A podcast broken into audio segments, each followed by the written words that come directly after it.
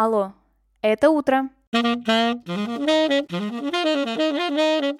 Всем привет! Меня зовут Ксения Родионова, и вы слушаете ежедневный утренний подкаст «Алло, это утро». С понедельника по пятницу я здесь рассказываю о дне в истории – прошлом, настоящем или будущем. Смысл подкаста очень прост. Новый день, новая история. И сегодня это история про Гарвардский университет.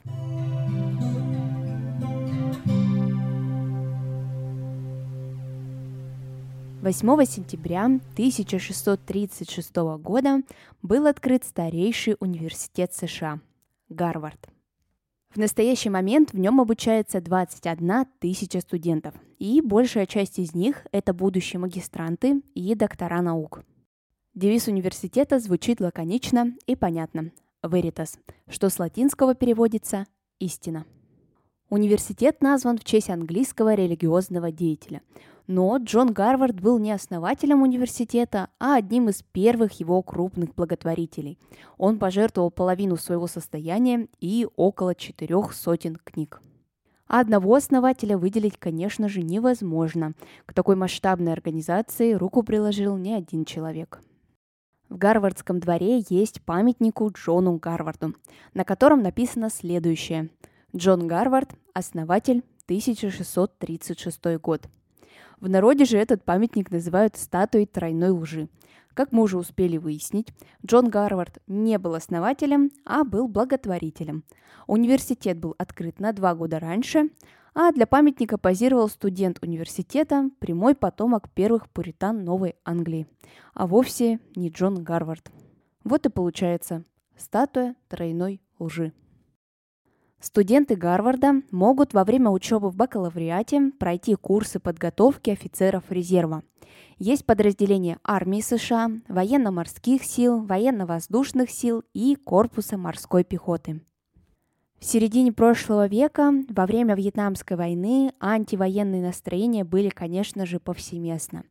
И было решено закрыть вот эти самые курсы военной подготовки.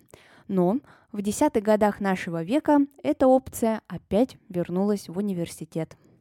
Как вы знаете, в Советском Союзе было решено, что религия никому совершенно не нужна.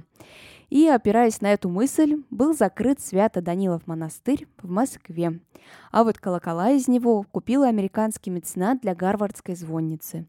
Так, до 2008 года они проживали в Америке но все-таки удалось договориться, и колокола вернулись на свою историческую родину. Но и для Гарварда, конечно же, отлили точную копию. Никого обижать не стали. Гарвард, конечно, не только старейший университет США, но и один из самых престижных в мире. Обучение там практически синоним успешной карьеры. Гарвард входит в Лигу Плюща – это такая ассоциация восьми американских университетов, расположившихся на северо-востоке страны. Именно они гарантируют студенту просто высококлассное образование. Кстати, название этой лиги произошло от обычного явления.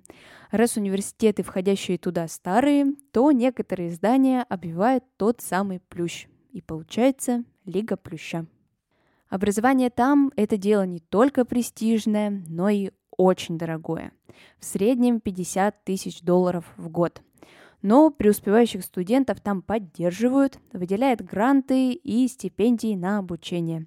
Иностранных студентов тоже поощряют и дают им скидку. В списке выпускников Гарварда 8 президентов США и 75 нобелевских лауреатов. Наверняка вы слышали эти имена. Выпускниками Гарварда стали Билл Гейтс, Марк Цукерберг, Томми Ли Джонсон, Натали Портман, Мэтт Деймон, Франклин Рузвельт, Барак Обама, Джордж Буш-младший, Джон Кеннеди и многие другие люди, которые прославились в абсолютно разных сферах. Кстати, Натали Портман специально сделала перерыв в своей актерской карьере, чтобы получить образование. И в одном из интервью позже она сказала, «Я не боюсь, что колледж может разрушить мою артистическую карьеру лучше я буду образованной, чем кинозвездой. А сегодняшний выпуск подошел к концу. Обязательно оцените его и расскажите друзьям. Так больше людей узнают о подкасте «Алло, это утро». Услышимся совсем скоро.